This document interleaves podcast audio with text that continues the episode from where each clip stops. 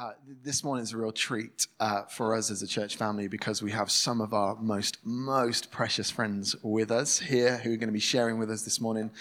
Uh, Jimmy and Gina have been in Sarah and I's life for um, probably five or six years now, and um, uh, there are um, you know when God answers prayers, uh, and they are they're prayers that you've you've you've prayed for many many years, and then all of a sudden um, God opens up something and put something in your life, you're like, that is an answer to prayer.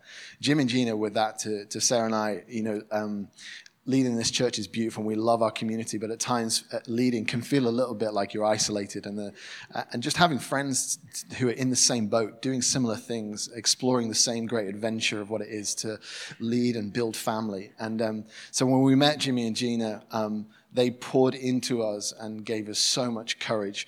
And more than that, they modeled something to us um, in the way that they do life, in the way that they build family, both in terms of their own physical family, uh, but wider than that, in terms of everything they're doing uh, to create a, an orphanless world. Um, and that is not just about a, a, base in Mexico or a base in Romania, it's about uh, the posture of God's heart to bring people back into relationship with Him. And He trusts that to us to build family wherever we are in our streets, neighborhoods, families, workplaces. We get to love people and to bring them into family. And so uh, they've modeled something so beautifully powerful to us. And we love them to pieces. And so we're not just partnered with the mission um, because they're a great organization, we're partnered with them because they're friends uh, that God's given us. And so I want us to receive them as friends. Can you do this for me? Can you stand and welcome them this morning?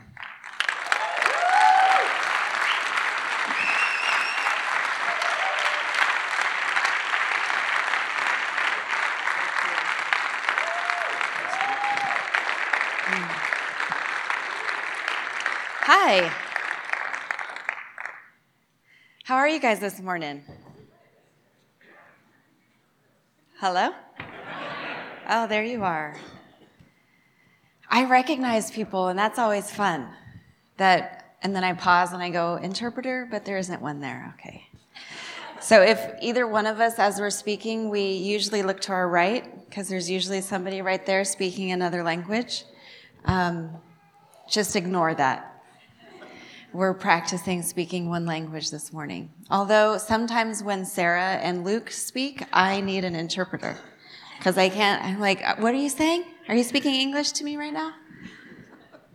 Um, yes, we're from the mission and we love the Smiths. We go on um, family vacations together and we lovingly, lovingly call it the Schmorner vacations the Smith Horner vacations. Um, we have tried to convince our children that they should marry each other, um, but they're not listening to us yet. But we are in constant intercession over that. Um, it's true. But, yes. Um, I want to tell you guys a couple of testimonies before we jump in. And I think it's funny that you were talking about family and how we do family, because that's what we're going to talk about today. Um, it is our, our heart message. Um, Romania is going amazingly. When we bought that enormous building, the Lord told us that it was a really good idea because we could do what we did in Mexico that took 30 years, we could do it in five. We're like, that would be really interesting okay, let's try that. And the acceleration that's happening over there is pretty tremendous.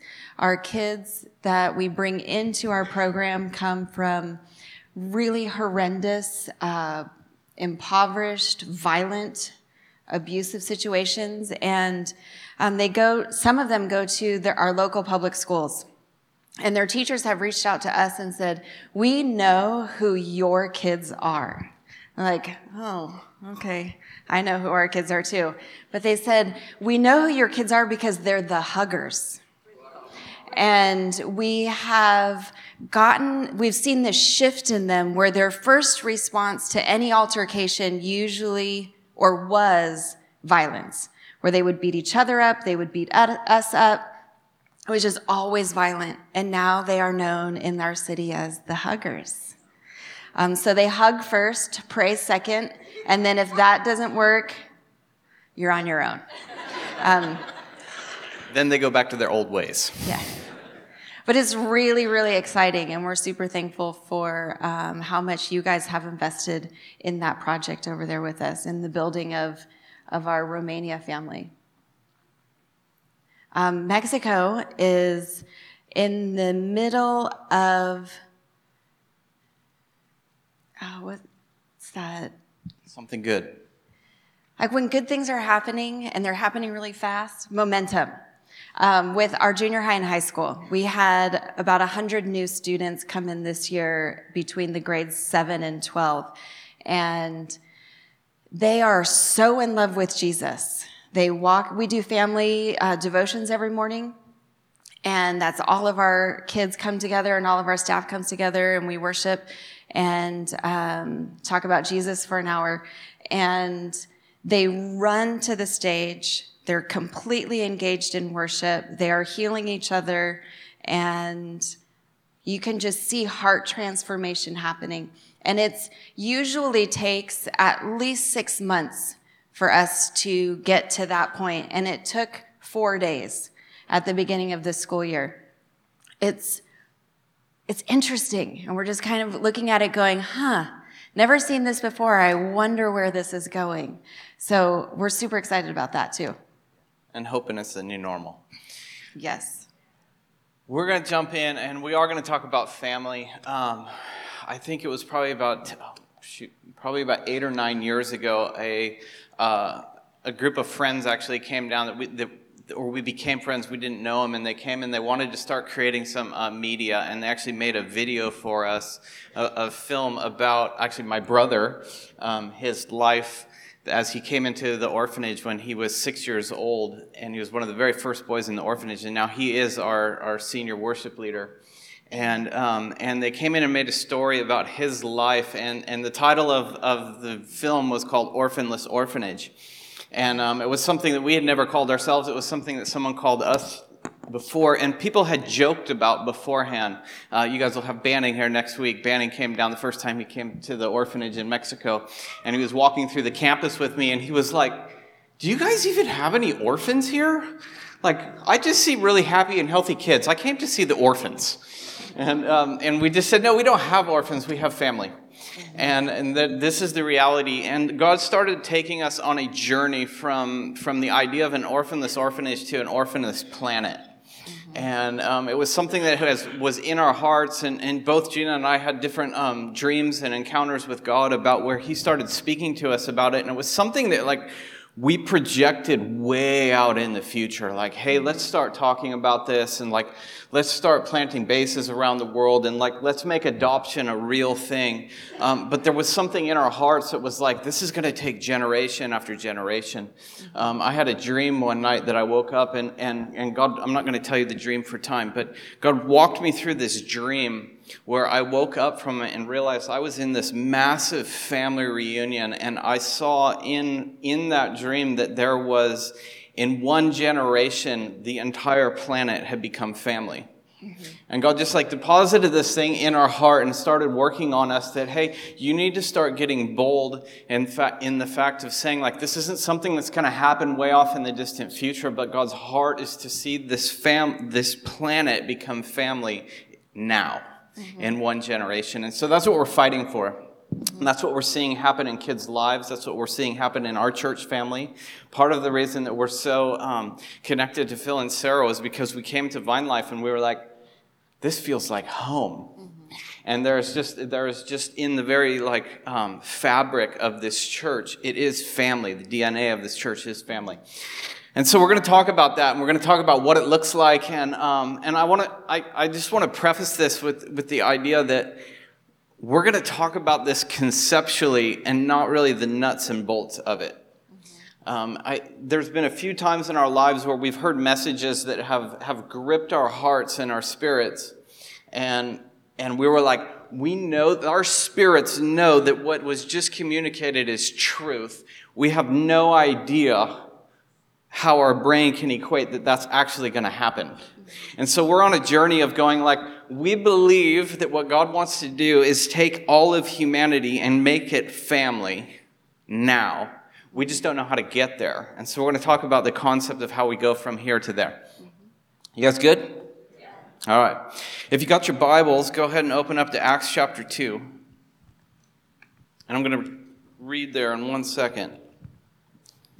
Let me just say this that, um, like, we believe in cities saved and nations transformed. Like, we're, we're, longing for that. We can't wait for that. And um, there was just kind of this realization that as we had been saying that for years, and, and we're so excited about the church getting outside of the four walls and, and actually engaging culture and, and getting into the marketplace and getting into government and, and, and starting to really affect city at the same time as we were saying, like, hey, we can't wait for a city to be saved and a nation transformed, we started realizing you can't actually declare a city saved filled with orphans. Yeah. And that actually meant like physically and meaning like children that don't have family and then people that don't know that they have a father mm-hmm. from both angles. And I started like, uh, like I'm going to say some stuff about the church and let me just like explain that I love the church deeply. I was born into the church. I have no memory not being part of the church. Um, and yet I was born into a church that was, that I was taught and raised that it was me and God.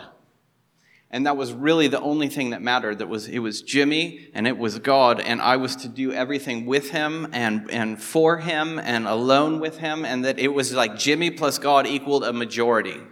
And there was this individualism um, that was taught that actually pushed the idea of that I needed people out of the way.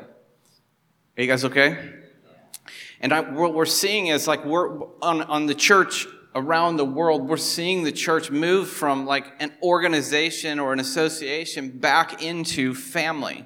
And we're on this journey, and, and even in our own ministry, in our own lives, and in our own church, we continually like run into situations and things where we realize like, oh, we call it family, and we just ran into this situation relationally where we want to default back into this very business like mindset or this very mm-hmm. structured mindset that ha- where there's a set of rules that, that dictate what we're going to do instead of, I'm just connected to you regardless of what's going on. And so, like, we very much believe in city saved, nation transform, but we don't think that's going to happen until the church actually reforms into a family. You guys all right? Go to Acts 2 because it's, it's actually the formation of the early church. And in Acts 2, it's, it's Peter is actually, it's just after Pentecost, and Holy Spirit has just come and messed 120 people up amazingly. And a huge crowd gathers outside, and Peter just preached the gospel for the very first time. And this is where we're jumping in, chapter 2, verse 40. And it says, And with many other words, he testified and exhorted them, saying, Be saved from this perverse generation. And then those who gladly received his words were baptized that day, and about 3,000 souls were added to them. And they continued steadfastly in the apostles' doctrine and fellowship, in the breaking of bread, and in prayers. And then fear came upon every soul, and many wonders and signs were done through the apostles. I just want to say that, like, that fear was not terror, that fear was awe. Like, I don't want to miss out on the goodness of God. And now all who believed were together and had all things in common, and sold their possessions and goods and divided them among all as anyone in need, anyone had need. And I'm going to kind of skip over that part because none of us know what to do with that right now. 46, it says, So continuing daily with one accord in the temple and breaking of bread from house to house, they ate their food with gladness and simplicity of heart. Hmm. And I just, I just want to talk about like the idea of family that you and I would actually engage in the body of Christ as family is a simple heart issue. Mm-hmm. Like if you actually read verse 42 in, in the NIV, it says that they were devoted to one another. They were devoted to the apostles' teaching, to the breaking of bread, to prayer, and to gathering together. That they were literally devoted to one another. And devoted just simply meant this it meant that they were. Um, I'm going to read it so I don't get it wrong. But they were dedicated, they were committed, they were faithful, and they were loyal. And the thing that really stood, stood out to us about that was this that all of those things is a choice. Mm-hmm. Like they literally gathered together and they simply got together and said, like, I choose you. And instantly, because of Jesus, they were made family. And this idea of family that sometimes we make really, really complicated boils down to choice. It boils down to whether or not I choose you and I choose to be connected to you and I choose to accept you and I choose to make you part of my life, regardless of what you're doing, what you think, and how you behave. Yeah, family is a choice in the same way that um,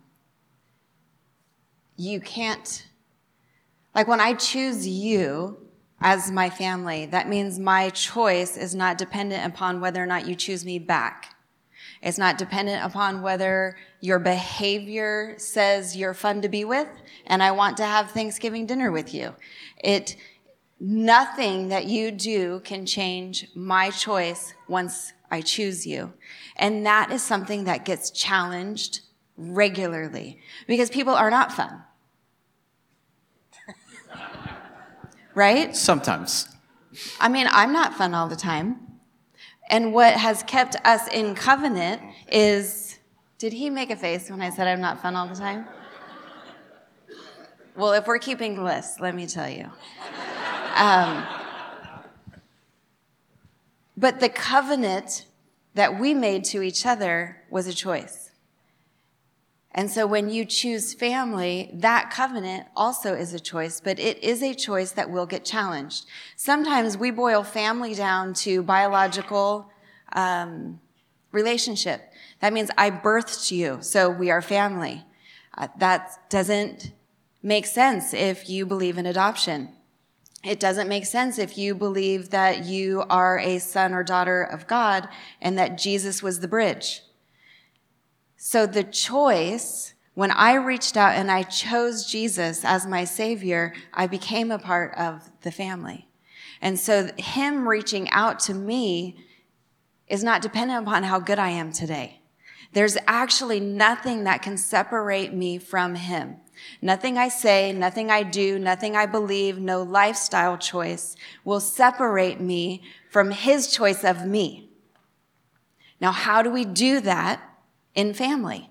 How do we do that here? How do we reach out and say, I choose you and I choose you forever, and your choice of me does not matter? Your behavior does not matter. Your lifestyle does not matter. Your belief system does not matter. That's really, really challenging. And we're going to talk to you about some of our challenges in that because um, our family is is it's strange looking um, because we have adopted and, and spiritual and biological children. And when we reference our kids we're referencing our kids as in the 500 of them that are in the mission. I think it's important that, that if we're actually going to choose family that you have to understand that he actually created you in a way that you need it Mm-hmm. Like the reality that you need people. Like he actually designed you to need people in your life. Mm-hmm. I was when I was raised in a way that that that it was just very individualistic and it was like, Jimmy, you can do anything with God, which is true. And yet God wanted to God chooses to show up in the people around you. I remember um, Gina and I got married when we were 19, and, and as soon as we got married, we started leading this uh, our, our, youth center in Mexico, and it was just a wild adventure because we had no idea what we were doing, and um, we had we had uh, three different gangs, three rival gangs that were coming, and and um, and it was it was crazy and it was wild and amazing all at the same time, and and it grew and it got to this thing where we, we felt like these kids won't go to church. So we, plant, we actually planted a youth church and, um, and we, we were doing like a sunday morning youth church and, and um, all at the same time like i had no value for people I was very much taught that it was like we need to get everybody saved. So I had value for people raising their hand and say they believed in Jesus, but I didn't necessarily have value for people in my life. And I got to this place where I was just, I was tired. I was tired of working in the ministry. I was tired of um, like trying to do relationship, and I didn't really believe in relationship. And and um, it just it was I was in a bad place. And I remember like we had this little tiny youth band and, and they were playing some really bad old Mexican worship music. And, um, and I was sitting in the front row and I was going to have to speak afterwards. And I was sitting there and, and I was kind of off to the side and I was looking at all these kids and, and I was just like, I don't want to do this. Like, I don't even know why I'm doing this. Like, all these kids are saved. Like, I should be done with them. And, um, and I was sitting, and I was sitting there and I was doing it, and I had this moment with God, and He was like, Jimmy, you need them. And I just, my heart, my brain could not equate like that I needed them. And he just said, Jimmy, you can't fully love me without loving them.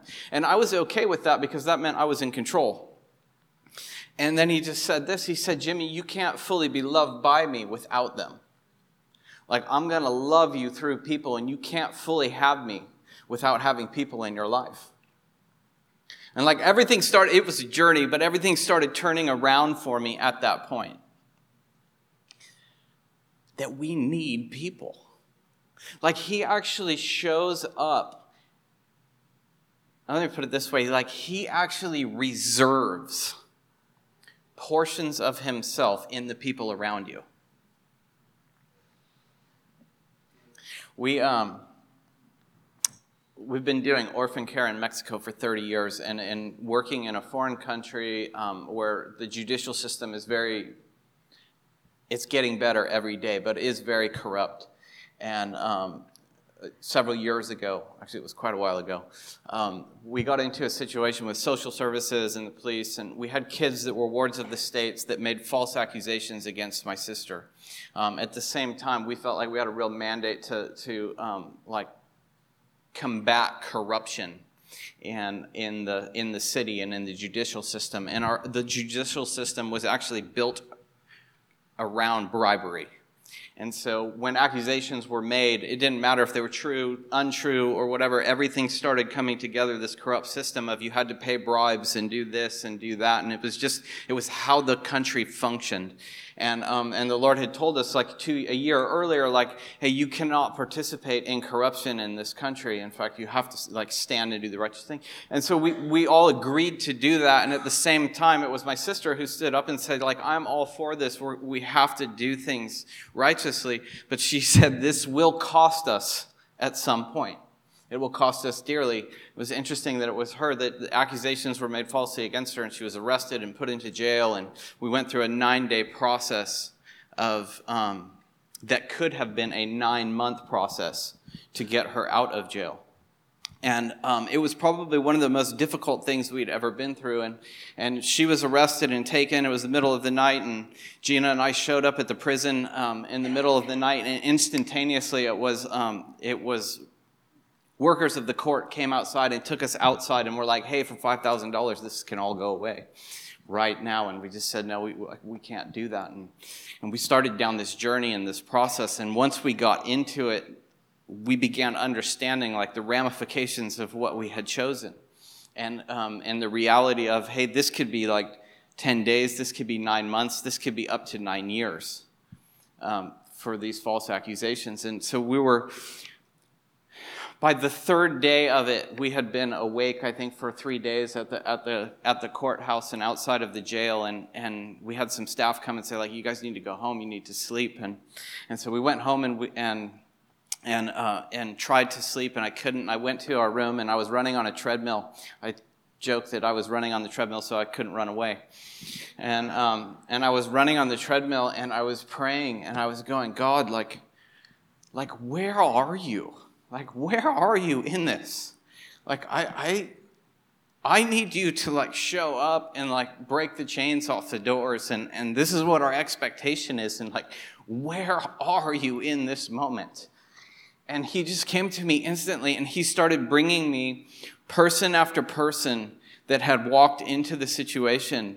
Um, and he said, Hey, that, that police detective, I showed up in him uh, that court reporter that made this comment that shifted the atmosphere in the room, I showed up in her. These people that called you from Africa that you've never met before to pray with you over the phone, I showed up in them. And he started listing off people and he said, and I'm going to keep showing up in these people until you see the breakthrough that you're pursuing. And I think it was, it was nine days later and then she was broken free out of jail and everything was saved. The reality was is that God was going like, "Hey, I'm going to show up and do the miraculous here. I'm going to do the miraculous in their life. I'm going to fulfill what you need, but I'm going to do it through the people around you." You need family. And when family gets challenged, you get to come back to the fact that it's a choice and you are strong enough to keep choosing it. Even when it doesn't feel good, even when it's being pushed really hard against you, you are strong enough to choose it because of who lives inside of you. Um, one of our girls came to uh, the orphanage when she was 10 years old.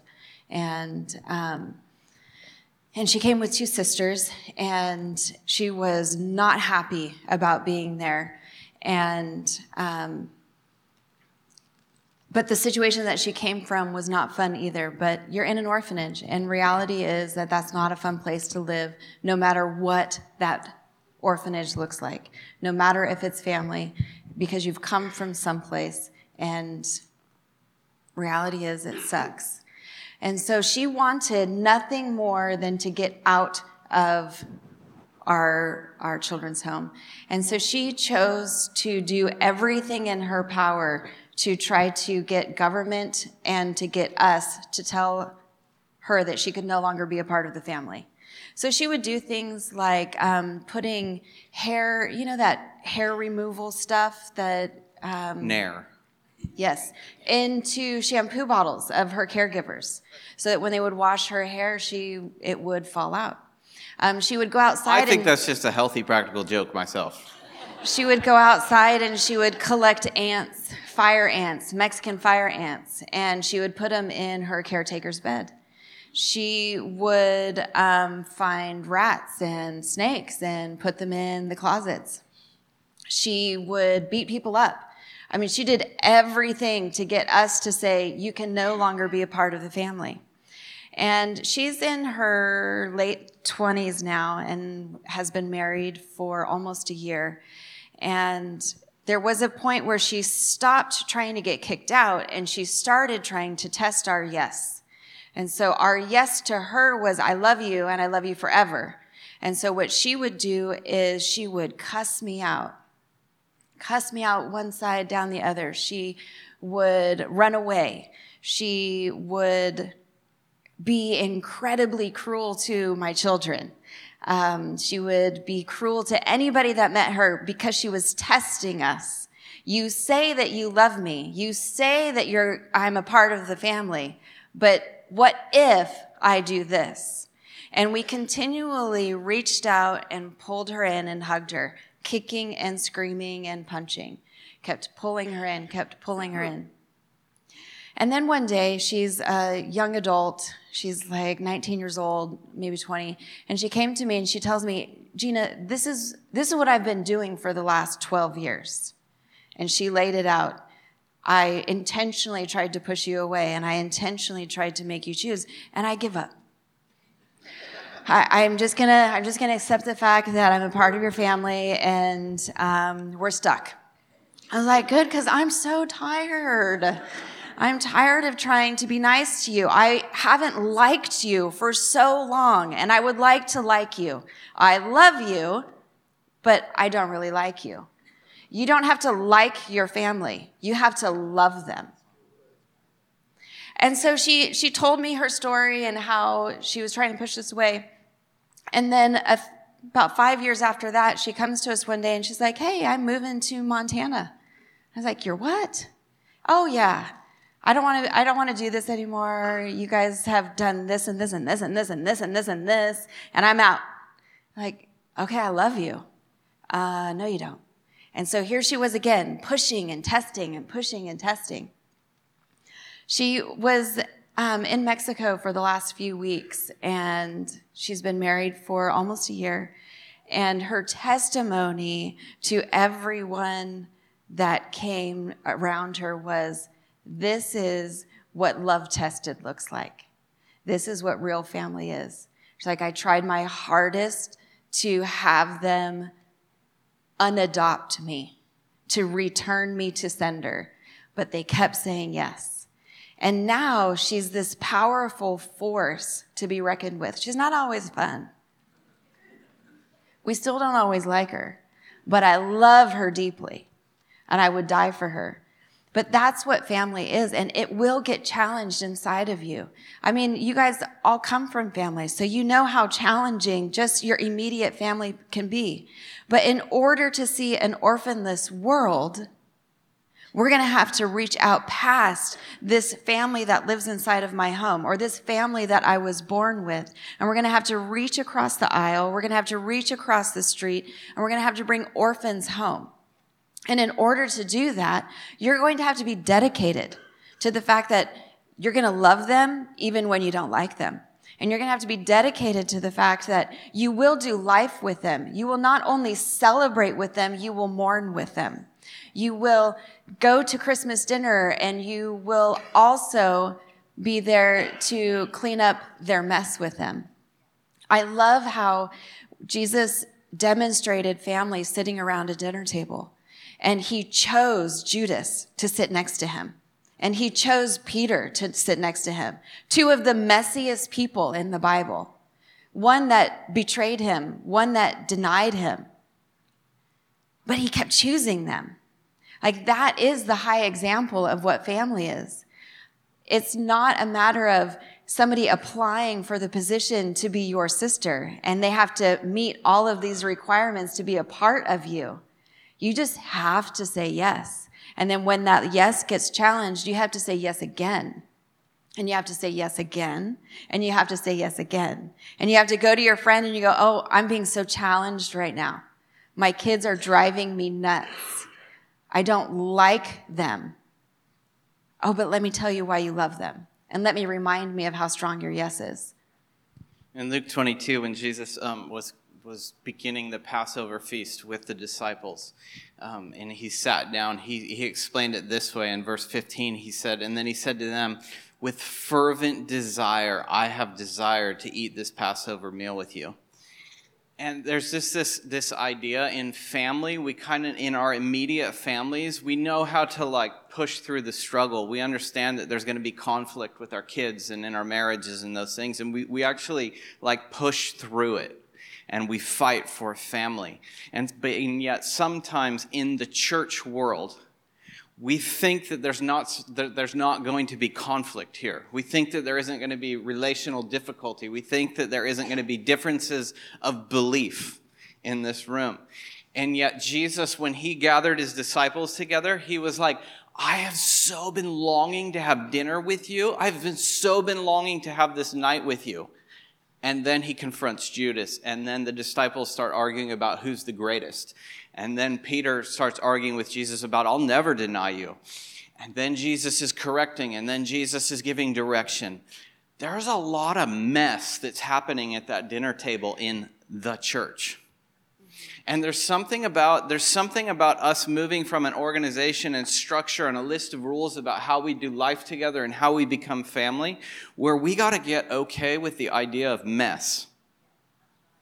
And I really feel like the Lord was just saying like like he's like don't let the mess scare you away. I set the table for the mess. Because it's when we get together and we actually pull a seat up to the table and commit to one another that that mess can start to get cleaned up. You guys okay? And so we want to pray for two things because we've exceeded our time limit. We're going to pray for two different things. And one is just the fact that, that like we need our hearts to shift and we need to, to realize that we need people. Mm-hmm. And we need the strength to deal with the mess. If you can read anything by Danny Silk, read it because he gives you tools and he gives you the way to do mess really well, the way to do family really well. What we want to get through today is that you have to choose it and you have to embrace the crazy messiness that family is. Why don't you guys stand up?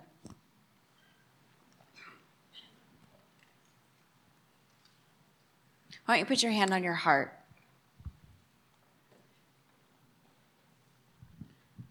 Jesus, we love you so much.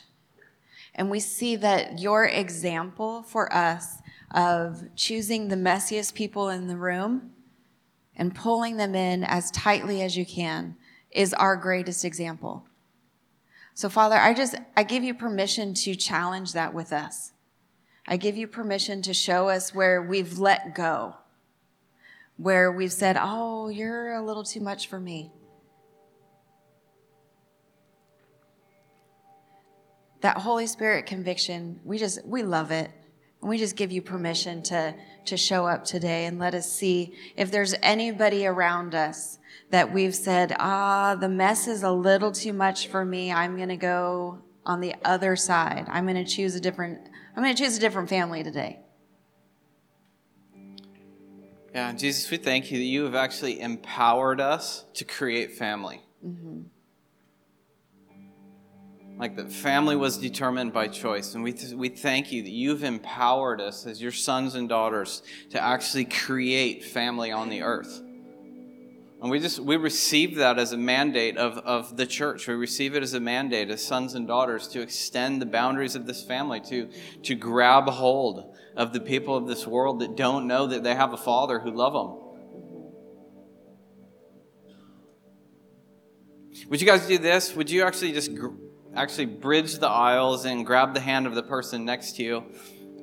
I um I became a pastor so I could make people hold hands people did it to me when I was a kid, and I was like, man, the first thing I do when I'm a pastor, I'm going to make them hold hands.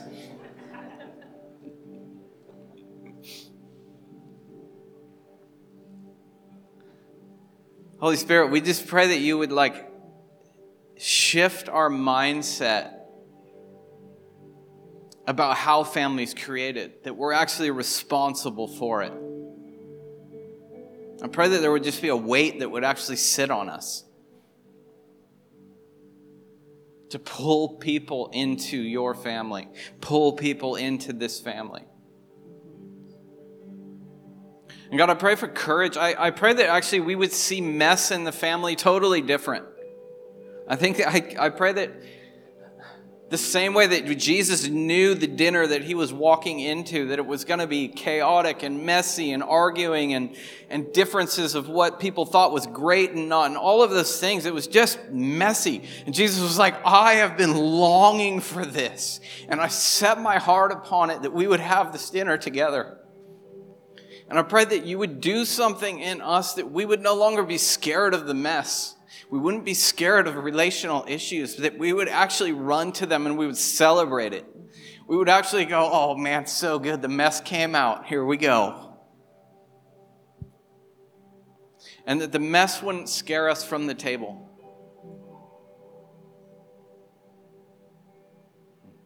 God, we thank you for choosing us. We thank you for, for pulling us in, for making us your children. And we pray that that would be the primary thing that we extend through our lives.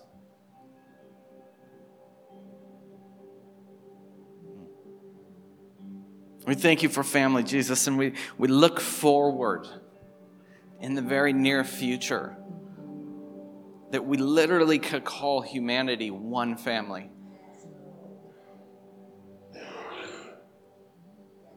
Yeah, we thank you for your love thank you for choosing us. Help us to choose the world around us. Amen. Amen. Amen. We love you guys, and we're so and so thankful here to be with you guys. Amazing.